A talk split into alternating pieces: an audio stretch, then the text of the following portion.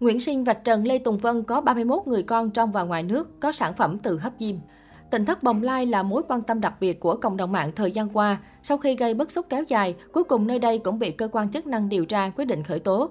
Theo đó, ông Lê Tùng Vân bị khởi tố với 3 tội danh lừa đảo chiếm đoạt tài sản, lợi dụng quyền tự do dân chủ, xâm phạm lợi ích của tổ chức cá nhân và tội loạn luân. Mới đây, trên trang cá nhân của mình, Nguyễn Sinh đã có một bài chia sẻ khá dài về mối quan hệ của các thành viên trong tỉnh thất. Cụ thể anh viết, hôm rồi ông giáo bế thầy ông nội, phe mình lại bị khóa 30 ngày nên không update cho quý anh chị thêm vài thông tin bên lề. Có vài việc vui vui như sau, thầy Vân có tổng cộng 31 người con trong và ngoài nước.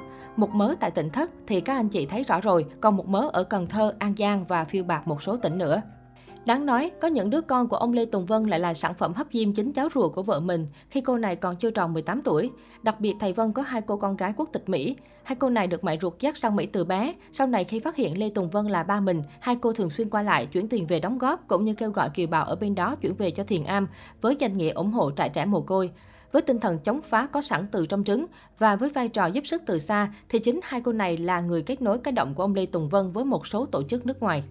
Người trực tiếp giao du với các tổ chức này để bày mưu đối phó với chính quyền suốt 3 năm chính là Hoàng Nguyên Nhất Nguyên và Lê Thanh Minh Tú. Cậu Minh Tú năm xưa học FPT, năm 2019 sau khi bị mình bóc tách vụ chia sẻ cũng như phát tán tài liệu chống phá từ các bài viết phản động, cậu Tú đã bị đuổi việc không kịp nhặt dép. Sau đó cậu Tú này dùng hàng loạt tài khoản ảo để chạy seeding khen đám tỉnh thất, tân bốc vô điều kiện. Với mục đích lùa nhà hảo tâm cũng như các cô gái nhẹ dạ cả tin về sống tại nơi này, Tú cũng từng quấy rối, chửi bới những người nhân chứng được tôi tìm thấy và đứng lên tố cáo Thiền Am năm xưa. Cụ thể là cô Tuyết, cô giáo năm xưa dạy học miễn phí cho đám trẻ tại Thánh Đức Bình Chánh, chỗ hồ cá trê tôi hay nhắc. Ở thời điểm hiện tại, sau khi Thiền Am vỡ trận, Tú một lần nữa tiếp tục dùng mọi thủ đoạn để liên lạc với các tổ chức xấu, tìm cách tung tin sai sự thật và bản chất của sự việc tại tỉnh thất. Tú giờ như một người phát ngôn viên của Thiền Am và là cánh tay nối dài của Lê Tùng Vân thời điểm hiện tại. Như dự đoán của 3 năm trước, cô Diễm My bất chấp sự ngăn cản của gia đình cũng như dư luận và lao đầu vào tỉnh thất bồng lai một cách mù quáng. Giờ thì một chút tâm hơi cũng không một ai tìm thấy.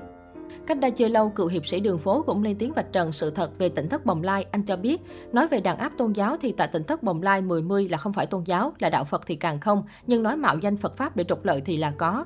Đã nhiều lần Trung ương Giáo hội và Giáo hội Phật giáo tỉnh Long An phủ nhận nơi này, cũng như cảnh báo rằng họ đang tự nhận mình là con cháu nhà Phật. Nếu không rõ có thể lên YouTube search và xem lại clip ăn bò lá lốt năm nào, không thì xem lại clip Lê Tùng Vân định nghĩa về quy y là gì cũng được. Nguyễn Sinh Bất Bình cho biết những người trong tỉnh thất Bồng Lai nhiều lần gây rối, vu khống chính quyền địa phương. Chưa dừng lại đó, những người này còn vu khống một cặp vợ chồng và cho rằng họ đã cho Diễm My uống thuốc độc, dẫn đến việc cặp vợ chồng bị làm phiền và gây ảnh hưởng trật tự xã hội.